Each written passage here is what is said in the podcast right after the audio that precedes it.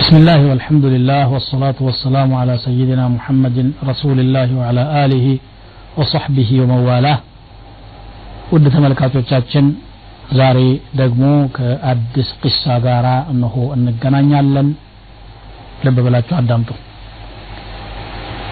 ነቢዩላህ ዩሻዕ እብኑ ኑን አለይህ ሰላም ጋር የተያያዘ ታሪክ ነው ቡኻሪና ሙስሊም እንደዘገቡት ረዲየላሁ ረሒመሁም ላህ ተዓላ عن ابي هريره رضي الله تعالى عنه قال قال رسول الله صلى الله عليه وسلم غزا نبي من الانبياء ከነቢያት መካከል አንድ ነቢይ ዘመቻ ላይ ተሳተፈ ወይም ደግሞ ዘመቻ ሄደ ዘመቻውን ሲሄድ ህዝቡ መካከል ቆሞ መመሪያዎችን አስተላለፈ ካላቸው ነገሮች መካከል ምን አለ ፈቃለ ሊቀውሚህ ላ የትበዕኒ رجل ملك بضع امرأة وهو يريد أن يبني بها ولما يبني بها አዲስ ሚስት ያገባ ሊሞሸርና ሰርግ ሊሰርግ እየተዘጋጀ ያለ ሰው አግብቶ እሷ ጋራ የተወሰነ ጊዜ ካልሰነበተ በስተቀር እንዳይከተለኛል ልቡ እዛ ተንጠልጥሎ እኛ ጋር ዘመቻ መሄድ የለበትም ማለት አዲስ ቤት እየሰራ ያለ ጣሪያውን ሳያጠናቅቅ አይከተለኝ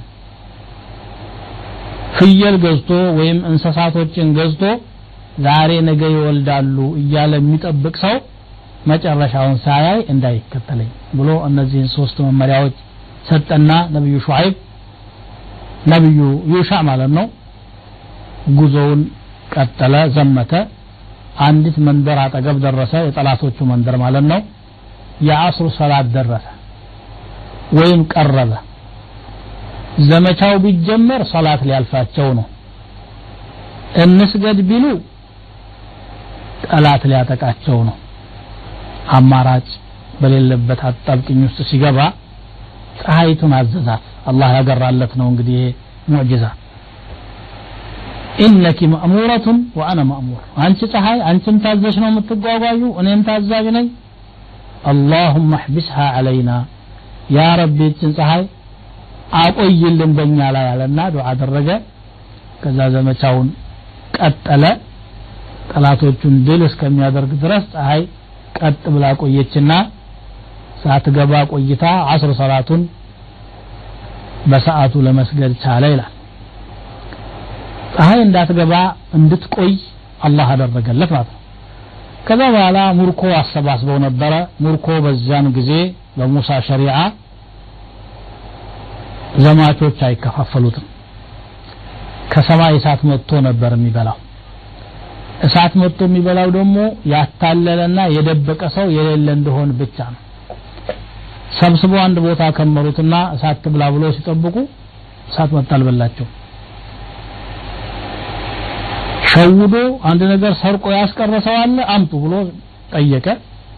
እያንዳንዷ ቀቢላ ወይም እያንዳንዷ ጎሳ መታ ከኔ ጋራ ሙባያ ማድረግ አለባት እጅ መጨበጥ አለባችሁ ብሎ አዘዘ እያንዳንዱ ቀቢላ እየመጣ እጁን ጨብጦ ሲሄድ ሲሄድ የሰረቀው ሰው ያለበት ጎሳ መጥቶ ሙባያ ሲያደርግ እጁ እዚህ ነብይ እጅ ላይ ለጥፍ ብላ ቀረች መላቀቅ አልቻለችም فليبايعني كل من قبيلة رجل كل قبيلة من كل قبيلة رجل فلزقت يد رجل بيده ከዛ በኋላ እናንተ ጎሳ ውስጥ ነው ይሄ ያለው ብሎ ያ ጎሳ በአጠቃላይ መጥቶ ሙባያ አንድ ያደርጋ አደረገ። አንድ ሰው መጥቶ እጁን ልጥፍ ሲያደርግ እዛው ይቀራል። ሌላም ሰው ሲመጣ እንደዚሁ እጆቻቸው እዛ ነብይ እጅ ላይ ተለጥፈው እየቀሩ ፊኩም ልጉሉል እናንተ ጎሳ ውስጥ ነው ገኒማ መደበቅ የተፈጠረውና አምጡ ብሎ አዘዘ። የከብት ራስ የሚያህል በከብት ራስ ቅርጽ የተሰራ ወርቅ ደብቀው ተገኘ አምጡ ብሎ አስመጣና እዚያ ላይ ቁጭ ሲያደርገው ከሰማይ እሳቲቱ መታ በላችው ያኔ ገኒማ መብላት ክልክል ነበረ ثم أحل الله لنا الغنائم الله غنيما لن فكدلنا لما رأى ضعفنا وعجزنا فأحلها لنا ድክመታችንንና አቅመ ቢስነታችንን አውቁ አላህ ፈቀደልን ይላሉ ነብዩ ሰለላሁ ዐለይሂ ወሰለም። ይሄ ታሪክ ያው የሙዕጂዛ ታሪክ ነው። አላህ ለዛ ነቢይ ሁለት ተአምሮቶችን ሰርቶለታል። አንደኛው ፀሐይ እንዳትገባ አንቺም ታዛዥ እኔም ታዛዥ ብሎ ቁሚ አላላትም እሷን አላህን አቁምልን ያለው። ሁሌም ወደ አላህ ነው የሚመለሱትና ነብዮች ማለት ነው። እና አላህም አደረገለት ይሄ ሙዕጂዛ ነው ሌላኛው ደግሞ እነዚያ የከዱት ሰዎች እነሱን ለማወቅ ሙባያ አድርጉ ነው ያለው። ሙባያ ሲያረጉም የሰረቀው ሰው ጎሳ እጆቹ እጆቻቸው እየመጡ እሱ እጁ ላይ መለጠፋቸው ግልጽ የሆነ ማጭበርበሩ የተፈጠረው በእነሱ ውስጥ መሆኑን የሚያሳይ ተአምር ነው ሙዕጂዛ ነው። ከዚሁ ጋር ተያይዞ ማጭበርበር ምን ያህል መዘዝ እንዳለው ያሳያል።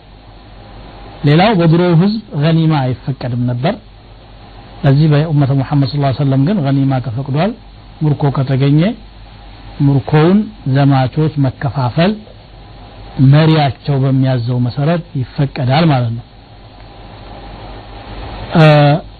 ሆኖም አሁንም የሚያታልል ካለ ነቢ ስ ሰለም በቡኻሪና በሙስሊም እንደተወራው ኪርኪራ የሚባል የነበረ ሰው አብሯቸው የነበረ ነው። ፊ ሙስሊም ኪታቡል ኢማን ላይ በተወራው መሰረት ኒማ ሲከፋፈል ሁለት ልብሶችን አግኝቶ ደብቆ አስቀምጧል። ኒማ የደበቀ ሰው የውም ልቅያማ ይጠየቃል ተብሎ ሲነገር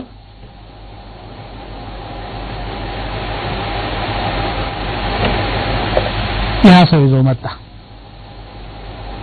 ይህንማ ማለት ልትዘህ ትመጣለህ እንጂ እዚህ አይደለም አሉት። ሌሎችም ሪዋያዎች አሉ አሁን ወደ ሌላ ቂሳ አሸጋግራለሁ ይሄ ደግሞ ከነቢዩላህ ዳውድ ጋር የተያያዘ ነው ቡኻሪና ሙስሊም ረሒመሁም كأبو هريرة رضي الله عنه يورث نو أنه سمع رسول الله صلى الله عليه وسلم يقول مثلي ومثل الناس يننا يسوت مثالي آلو نبي صلى الله عليه وسلم كمثل رجل استوقد نارا أسات دام الدد سونو فجعل الفراش وهذه الدواب تقع في النار برغا بروچنا እነዚህ ፍጥረታት እሳት ላይ ይወድቃሉ እናንተም እንደዚሁ ከጥፋት ተመለሱ ብዬ እኔ እናንተን ወደ ኋላ ስመልሳችሁ እምቢ ብላችሁ ወደ ጥፋቱ ትጋረጣላችሁ እንደ ቢራብሮ እሳት እንዳትገባ ሰዎች ሊያድኗት ይሞክራሉ። እሷ ግን ራሷን እሳት ላይ ጥላ ታቃጥላለች። እንዲህ ናችሁ ብለው ተናገሩና ሌላ ቂሳ ጨመሩ። ካነት እምራአታን ማዐሁም አብናሁማ። ሁለት ሴቶች ነበሩ። እያንዳንዳቸው ወንድ ወንድ ልጅ ይዘው ነበር። ወንድ ልጆቻቸውን ቁጭ አድርገው በሆነ ነገር ስራ ውስጥ ገብተው እንዳለ ተኩላ መጣና የአንዷን ልጅ ሰርቆ ሄደ በላባት ከዛ ተጣሉ እነዚህ ሁለት ሴቶች። የአንቺ ልጅ ነው የተበላው እንጂ እኔ አይደለም አሉ። የልጅ መሰራረቅ ዛሬ በእኛ ዘመን የሚከሰተው በሆስፒታል አካባቢ የመለዋወጥ ነገር አንዳንዴ ያጋጥማል ይላሉ። ይሄ ግን ተኩላ መጥቶ ሲወስድ ይህን የቀረውን እኔ ነው አለች። ልጇ ተበላ ለምን እባላለሁ ብላ። እነማ ዛሀበ ቢብግኒ። ያችኛዋ ደግሞ የለም ያንቺን ልጅ ነው የወሰደው እንጂ የኔን አይደለም ተባብለው ሲጨቃጨቁ ነቢዩላህ ዳውድ ዘንድ ተካሰው መጡ። ችሎት ላይ ያሉ ዳኝነት ላይ ያሉ ዳውድ አለይሂ ሰላም ይሄ ሲቀርብላቸው አንዳንድ ሲያዋት ወጣት ናት ሌላዋን ደግሞ ሸምገል ያለች ናት። አይ ለሽማግሌዋ ይሰጥ በዚህ እድሜዋ አትዋሽም ብለው ላረጀችዋ ሰጡ። ልጁን ይዛ እየወጣች በር ላይ ነቢዩላህ ሱለይማንን አገኙ ዳውድ ምን ፈረደ ብለው ሲጠይቋቸው ዳውድ በልጅ ነበር የተጣላ ነው? ለትልቂቱ ፈረደ ብላ ተናገረች። አንጀቷ እየተንሰፈሰፈ ነው ወላጅ ናትና። ሱለይማን አይ እኔ የተሻለ ፍርድ አለኝ አሉ። ምንድነው ፍርድ? ልጁን አምጡና ቢላዋ ስጡኝና ለሁለት ቆርጬ ግማሿን ላንቺ ግማሿን ላንቺ። ይህ ፍትህ አይደለም? አሉ የርሐሙከ አላህ አለቻች ትንሽቱ አላህ ረሕመቱን ያርግልህ ባክህ የእሷ ልጅ ነው የኔ አይደለም ተውሰደው አለች እውነተኛዋ ወላጅ ይህንን አለች። ያችኛዋ ግን የማይገባትን ወስዳ የነበረችዋ አሁ ቁረጥልን እንካፈላለች። ልጇ ስላልሆነ በቢላዋ ሲቆረጥም አልቆጫትም ማለት ነው በዚህ ዘዴ ልጁን ለወላጅ ለእውነተኛዋ ወላጅ መለሱ ሱለይማን አለይሂ ሰላም ይላል ይሄ ትልቁ ትምህርት ምንድን ነው ዳኝነት ላይ የሚቀመጥ ሰው ፍርድ መስጠት ያለበት ይሄ ትልቅ ነው ይሄ ትንሽ ነው በሚል ሳይሆን እውነቱን የሚያውቅበትን ዘዴ መጠቀም እንደሚገባው ብልህነትና ጮሌነት እንደሚያስፈልግ ያስተምራል። ዳኝነት ማለት የግድ ፍርድ ቤት ብቻ አይደለም ሽምግልናን ብንቀመጥ ሁለት ሰዎች ተጣልተው እስቲ እናንተ መላበሉን ብሎ በሚሉ ጊዜ አንዱ በጣም ያለቀሰ እንደሆነ አይተበድሎ ነው የሚያለቅሰው ማለት አያስፈልግም። አንዳንድ ሰዎች ጥሩ ምላስ ያላቸው ያልሆነውን የሆነ የሚያስመስሉ የሆነውን ያልሆነ የሚያስመስሉ አሉ። ሳይበደሉ እንባ የሚመጣላቸውም አሉ። አትሸወዱ። ስለዚህ እውነቱ የት ነው ብሎ ማሰብና ዘዴዎችንም ጭምር መጠቀም ያስፈልጋል ማለት ነው። አሁን ዳውድ አለይሂ ሰላም ዝም ብለው ትልቅነቷን አይተው ነበር የፈረዱት። ሱለይማን አለይሂ ሰላም ግን ልጁን ለሁለት በሰይፍ ዝም ብሎ ለመቆረጥ አይደለም ይህን ጥያቄ ያነሱት። ጥፋት የሌለውን ህፃን ልጅ አያርዱም። ያደረጉት ምንድነው? በእንዲህ አይነት ዘዴ ማንኛው እውነተኛ ወላጅ እንደሆነ ማወቅ ይቻላል ብለው ነው። ይሄ ነው ይሄንንም እዚህ ላይ እናልፈውና ወደ ሌላ ቅሳ ደግሞ እንሄዳለን የሌላው ቅሳ ደግሞ ከነቢዩላህ አዩብ ጋር የተያያዘ ነው روى الحاكم وابن حبان وابو يعلى والطحاوي وصححه الألباني عن أنس بن مالك رضي الله عنه أن رسول الله صلى الله عليه وسلم قال إن أيوب نبي الله كان في بلائه ثمانية عشرة سنة يا الله نبي أيوب አስራ ስምንት ዓመት ያህል በመከራ ውስጥ ነበሩ ይላል። አዩብ መከራ ውስጥ መኖራቸው በቁርአን ተገልጿል። መከራውን አላህ እንዲያስወግድላቸው ዱዓ ማድረጋቸውም ጭምር وأيوب إذ نادى ربه أني مسني الضر وأنت أرحم الراحمين ይላል። ግን ስንት ዓመት እንደሆነና ችግሩ ምን እንደሚመስል ዝርዝሩን እዚህ ሐዲስ ውስጥ ነው የምናገኘው። ፈረፈደሁ ልቀሪብ ወልበዒድ ቅርቡም ሩቁም ተዋቸው። ዘመድ ወገን አገር ሁሉ ራቃቸው። ሁለት ወዳጆች ግን ነበሯቸው። በጣም ይቀርቧቸው ነበር። ጠዋት ማታ እየመጡ ይጠይቋቸዋል። በዚህ ሁኔታ 18ቱን አመት ሁሉ እየተመላለሱ ሲጠይቁ ቆዩና ከለታት አንድ ቀን አንዱ ለጓደኛው ምን አለ? ልታውቀው የሚገባው ነገር አለ አለው። አዩብ ይህን ያህል የሚሰቃየው ማንም ሰርቶት የማያውቀው የከፋ ወንጀል ስለሰራ አላህ እየቀጣው ነው እንጂ ዝም ብሎ አይደለም ምን ማለትህ ነው አሉ ታዲያ 18 ዓመት ያህል ሁሉ አላህ ችግሩን አያስወግድለትም ብሎ መንገድ ላይ ወደ አዩብ እየሄዱ ነበር የተነጋገሩትና ሰውየው አልቻለም። ያ አዩብ እንዲህ እኮ እየተባልክ ነው ብሎ ለአዩብ ነገራቸው ከዛ በኋላ ነው ዱዓ ያደረጉት ጥቂት ረፍት እንውሰድና ከረፍት በኋላ ቀሪ የቅሳውን አካል እንጨርሳለን ኢንሻአላህ بسم الله والحمد لله والصلاة والسلام على رسول الله ክብራን ተመልካቾቻችን ተመልሰን መጥተናል የጀመርነውን ቂሳ እንቀጥላለን ከኛው ጋር ቆዩ እንግዲህ ሁለቱ ሰዎች መንገድ ላይ ይሄንን ተነጋገሩ አላህ አዩብን ይህን ያህል የሚቀጣው ከባድ ወንጀል ስለሰራ እንጂ 18 ዓመት ሙሉ አላህ እንዴት አይምረውም? ብሎ ሲያነሳ ጓደኛው ግን አልወደደም ነበርና ይህን አባባል መሰበር አልቻለም። ለአዩብ ነገረ። አዩብ አለ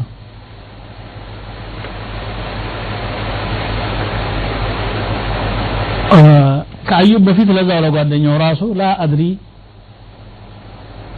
የምትለው ነገር አይገባኝም። ይቅርታ ለአዩብ አለይሂ ሰላም ምን አላቸው? ይሄ ጓደኛዬ እንዲህ እያለ ነው አንተን። አላህ ሊቆጣብህ ነው እንጂ ይህን ያህል የምትንገላታው። የሰራው ከባድ ጥፋት ቢኖር እንጂ ዝም ብሎ አይደለም እያለህ ነው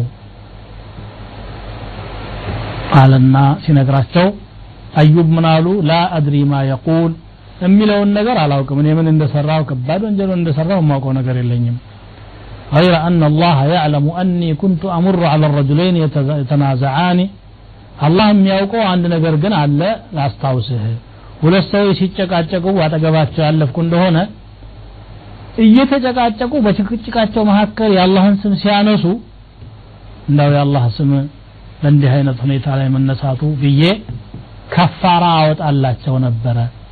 ሐቅ ባልሆነ ነገር ላይ የአላህ ስም እንዳይነሳ ብያል ወላሂ እንዲህ ነው ወላሂ እንዲህ ነው። መባባሉ አይቀርም ደግሞ የሚጨቃጨቅ ሰው።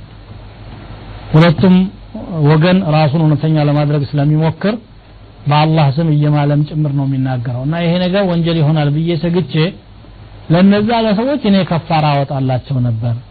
ቃለ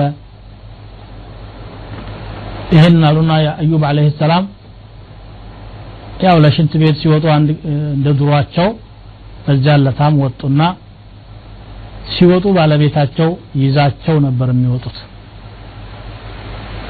ሲመለሱ ደግሞ ትንሽ ቆይታ ትመጣና ይጠሯታል ትወስዳቸዋለች። አስራ ስምንቱን ዓመት ያልተለየቻቸው ደግ ሰው ነበረቻቸው። የዚያ ለታ ግን ወጡና ነይ መልሽኝ ብለው ሳይጠሯት ቆየት አሉ። እዚሁ መካከል አላ ስብሓን ወተላ ወህይ ያወረደላቸው በግርህ መሬቱን ረገጥ አርገው ቸብ አርገው አላቸው። እርኩድ ብሪጅሊከ ሀዛ ሙቅተሰሉን ባሪዱ ወሸራብ። በእግራቸው ቸብ ሲያረጓት ውሃ ፈለቀች። በዚያ ታጠቡ። ብድግ እንደ ድሮው ጤነኛ ሁነው አፊያቸው ተመልሶ ይመጣል። አንሸኝም ሳይሉ በራሳቸው መጡ። ዘገየስታ ሰውየው ብላ ወደዛ ስትሄድ እሳቸው ሲመጡ መንገድ ላይ አገኘቻቸውና በጣም የሚያምር ጤነኛ ሰው አየች። መልኩ ደግሞ ድሮ የምታውቀውን አዩብን ይመስላል። ገረማት። أي بارك فيك። አላህ ይባርክህና ያንን የተፈተነ የአላህ ነቢይ አይተኸዋል ወይ? هل رأيت نبي الله المبتلى? አለቻቸው ራሳቸውን። والله على ذلك ما رأيت أحدا أشبه به منك። ከነዚሁ ደግሞ ወላሂ ያንን ሰው የሚመስል እንዳንተ አይቼ አላውቅም። ድሮ ጤነኛ በነበረ ጊዜ አለቻቸው። እኔው እኮ ነኝ አሏት። ሱብሓነላህ እንደገና ሁለት የእህል ምርት ነበራቸው። አንደኛው ቦታ ላይ ተመርቶ የተቆለለው ስንዴ ነው ሌላ ቦታ ደግሞ ገብስ ነው። እዚሁ መካከል ዝናብ መጣ። እዚያ ስንዴው ምርት ላይ ወርቅ ደግሞ ከላይ መንጠባጠብ ጀመረ። ዝናብ ሳይሆን ወርቅ ይዘንባል። ገብሱ ላይ ደግሞ ብር መዝነብ ጀመረ አሉ። አላህ ስብሓን ወተዓላ ወርቅና ብርም አዝንቦ ከድህነታቸው አወጣቸው። ከመሬት ውሃ አፍልቆ ከበሽታቸው ፈወሳቸው ነው የሚለው። ይሄ ሰሒሕ ነው ሐዲሱ። አልባኒ ሰሒሕ ብለውታል ብዙ ትምህርት አለው። ዋናው ትምህርት ምንድን ነው አላህ ስብሓን ወተዓላ በዚህ በዱንያ ላይ ነቢዮችንም ጭምር እንደሚፈትን ነው። ችግር የሚደርሰው በኩፋሮችና በወንጀለኞች ብቻ መስሎ ይታሰበናልኛ ብዙዎቻችን እንደዚህ ነው ምንለው እገሌ ምንድነው? ሁሌ በሽተኛ ሆነሳ። እድሜ ልኩን ታማሚ ነው። አላህ አይወደውም እንዴ ብሎ የሚያስብ ሰው ይኖራል። በጣም ስህተት ነው አላህ ሳሊሕ የሆኑ ሰዎችን እንደውም ይፈትናቸዋል። ለምን? ልባቸው ከሱ ውጭ ባለ በሌላ አካል እንዳይንጠለጠል ነው። እሱን እንዲያውቁት ፈልጎ ነው። ለበጎው ነው ማለት ነው። ይህ አንድ ትልቅ ትምህርት ነው። ችግር ስለገጠመህ ብቻ ተስፋ መቁረጥ እንደማይገባህ እንዲያውም ለኸይሩ እንደሆነ ማወቅን ያስፈልጋል። ሌላው ደግሞ ሰዎች ይሰለቻሉ። ምንም ያህል ሰብር ቢኖራቸው ፍቅርም ቢኖራቸው የማይሆን ነገር ይናገራሉ። ይሄ ሰው አሁን ነቢዩላህ አዩብ ነቢይ መሆናቸውን እያመነ ቅርብ ወዳጃቸው ሆኖ እያለ አላህ ግን አዩብን እየቀጣው ነው ጥፋት ሳያጠፋ አይቀርም ብሎ መናገሩ ሌላ ስህተት ነው። ሌላው አላህ ስብሓን ወተዓላ ሊያሽር የፈልገውን ሰው ምንም ሰበብ አያስፈልገውም። እዛው ውሃ ፍልቆ በውሃ ታጥበው ሻሩ ያለ ሰበብ ማሻርም ይችላል ማለት ነው። ረጅም ዘመን ውሃም እየታጠቡም ነበር ያሉት ግን አልሻሩም ነበር። እሱም መድኃኒት ሊያደርግላቸው የፈለገ ጊዜ ግን ይሄንን አድርጓል ሌላው ሰብር የሰበረ ሰው አላህ የተሻለ ነገር እንደሚያመጣለት ሁሌም ተስፋ ማድረግ አለበት ከሰብር በኋላ የሚመጣው ነገር ደግሞ እጅግ የሚያስደስት የሆነ ነገር እንደሚሆን ነው ማለት ነው ይሄን ታሪክ እንለፈውና ደግሞ ወደ ሌላ ታሪክ እንሄዳለን አጠር ያለች ታሪክ ናት ያሁኗ ግን አስተማሪ ናት روى البخاري ومسلم رحمهم الله تعالى عن أبي هريرة رضي الله تعالى عنه أن رسول الله صلى الله عليه وسلم قال ነዘለ ነቢዩ ምን አልአንቢያ ተሕተ ሸጀራ ከነቢዮች አንድ ነቢይ የሆነች ዛፍ ዘንድ ዛፍ ስር አረፉ። ፈለደገትሁ ነምለቱን ጉንዳን ነደፈችው። ፈአመረ ቢጀሃዚሂ ፈኡኽሪጀ። ጓዜን አንሱ አለና ከዚያ በኋላ አስወጣና ያ የጉንዳን ቤት የነበረው ዛፍ ስር የነበረው እንዲቃጠል አዘዘ። አንዲት ጉንዳን ስለበላችው ጉንዳኖቹ በሙሉ በሳት ተቃጥለው እንዲቀጡ ያዘዘ ጊዜ አላህ ወህ ያወረደ አንተ የኔ ነቢይ መግደል ካለብህ እንኳን አንዷን ጉንዳን ያችን የነከሰችህን አትገልም። አንቀረሰት ከነምለቱን አሕረቅተ ኡመተን ምን አልኡመም ቱሰቢሑ አላህ ተዓላ። አንድ ጉንዳን ስለነከሰህ አላህን ተስቢሕ እያደረገ ያለ ሰፊ ህዝብ ታጠፋለህ እንዴ ብሎ አላህ ወቀሳቸው ይላል። ይሄ በየቤታችን በየአካባቢያችን የሚገጥመን ችግር ነው። ጉንዳን ማቃጠል ሌላ እንስሳቶችን ብድግ ብሎ ያለ አግባቡ ማውደም ተገቢ እንዳልሆነ የዱር እንስሳቶችን ዝም ብሎ ያለ ምክንያት ለምሳሌ ለስጋነታቸው የሚፈለጉ ከሆነ መቼስ መግደል ተፈቅዶልናል። ለስጋነት የማይፈለጉ ቆዳቸው ይሸጣል ተብሎ ብድግ ብሎ ነብር አንበሳ የሚገሉ ሰዎች አሉ። ጉንዳኖችን የሚፈጁ አሉ። ይሄ ክልክል ነው ወንጀል ነው። ዑለማዎችም ክልክል ነው ብለዋል። ይሄ ሐዲስም ይህንን ያረጋግጣል። መሆንም ካልቀረ ደግሞ ያን አዛም የሚያደርግህን መግደል ነው እንጂ ሁሉም መግደል አይቻልም። እባብ እንኳ እቤታችሁ ያያችሁ እንደሆነ ምናልባት ጅን ሊሆን ስለሚችል እባክህ ልቀቀን አታስቸግረን ብላችሁ አባብሉት ነው ያሉት ነቢዩ ስ ሰለም ሶስት ቀን ድረስ ደጋግሞ የሚመጣ ከሆነ እባብ ነው ግደሉት ካልሆነ ግን አባብላችሁ እንዲመለስ አድርጉ ብለዋል። ምክንያቱም በተለያየ ሸክል ምንድን ነው ተቀርጾ መምጣት የሚችልበት አቅም አለው። ጅን ሲባል ማለት ነው። አንዴ ባብ ይመስላል አንዴ ውሻ ምስሎ ይመጣል። የተለያየ ቅርጽን ስለሚላበስ ቢገሉት ጥቃትም ደግሞ ይበቀላል ቤተሰብን ይበቀላል እና አንድ ጉንዳን ስለበላችህ እንዲህ ለምን ታረጋለህ ብለው ብሎ አላህ ወቀሰው ያንን ነብይ ይላል ያሁኑ ሌላው ደግሞ ቂሳ ምንድነው مسلم يورد حديث نو عن أبي هريرة رضي الله عنه عن النبي صلى الله عليه وسلم قال بين رجل بفلاة من الأرض عند سو ባዶ ሜዳ ላይ በረሃ ላይ እንዳለ ድምፅ ሰማ የገሌን አትክልት አጠጣ ይላል። ዳመና ውስጥ ያለ ድምፅ ነው የሰማው። እስቂ ሐዲቀተ ፉላን ይላል። ዳመናው ውስጥ ያለውን ይህን ድምፅ ሲሰማ ምንድን ነው ብሎ አዳመጠ?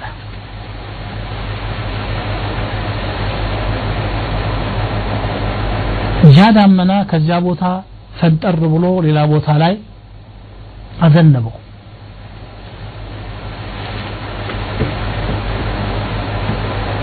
ሄዶ ያን ቦታ ሲያየው ለካ አንድ ሰው አትክልቱ ዙሪያ ቆሞ ይኮተኩታል። ዝናብ ጠፍቶበት አትክልቴ ይደርቃል እያለ ዱዓ ያረጋል። ድምፁን የሰማው ሰው መጣና ያንን ኮትኳች ያ አብደላህ አንተ የአላህ ባሪያ ሆይ መስሙከ ስምህ ማን ነው ብሎ ስጠይቀው ስሜ ገሌ ነው ብሎ ነገረው ግን ለመሆኑ ለምን ጠየቅከኝ አለው። አይ እዚህ ዳመና ውስጥ የገሌን መሬት የገሌን አዝመራ አጠጣለት ብሎ የሚናገር ድምፅ ሰምቼ ነበርና ምናልባት ያ ስም ያንተ ስም ከሆነ ብዬ ነበር። በእርግጥም ያንተ ስም ነው። ምንድን ነው የምትሰራው አንተ? እንዲህ መላኢካ ተመድቦልህ ያንተን አዝመራ እስከሚያጠጣልህ ድረስ ብሎ ሲጠይቀው እኔ ይችን አዝመራ ኮተኩታታለሁ ምርቷን ያስገባሁ ጊዜ ለሶስት ከፍልና አንድ ሶስተኛውን ለድሃ አንድ ሶስተኛውን ለቤተሰቤ አረግና አንድ ሶስተኛውን ደግሞ መልሼ አዝመራዋን መልሼ ኮትኩቼ ለማምረት አረገዋለሁኝ የኔ ስራ ይሄ ነው ብሎ መለሰለት ይላል። እንግዲህ ሰውየው በገዛ እጁ ኸይሩን በመስራቱ የተነሳ የእሱን አዝመራ ብቻ መርጦ የሚዘንብ ዝናብ አላህ ላከለት ማለት ነው። ኸይር በመስራታችን ሀብታችን ያልቅ የሚመስለን ሰዎች አለ ግን ረብ ልዓለሚን ይጨምርልናል እንጂ አይቀንስብንም አላህ ኸይሩን ይጨምርልን ከክፉ ይጠብቀን የዛሬው ፕሮግራማችን እዚህ ላይ ተቋጭቷል በቀጣይ ፕሮግራም ከሌሎች ቂሳዎች ጋር እንገናኛለን አላህ በሰላም ያድርሰን السلام عليكم ورحمة الله تعالى وبركاته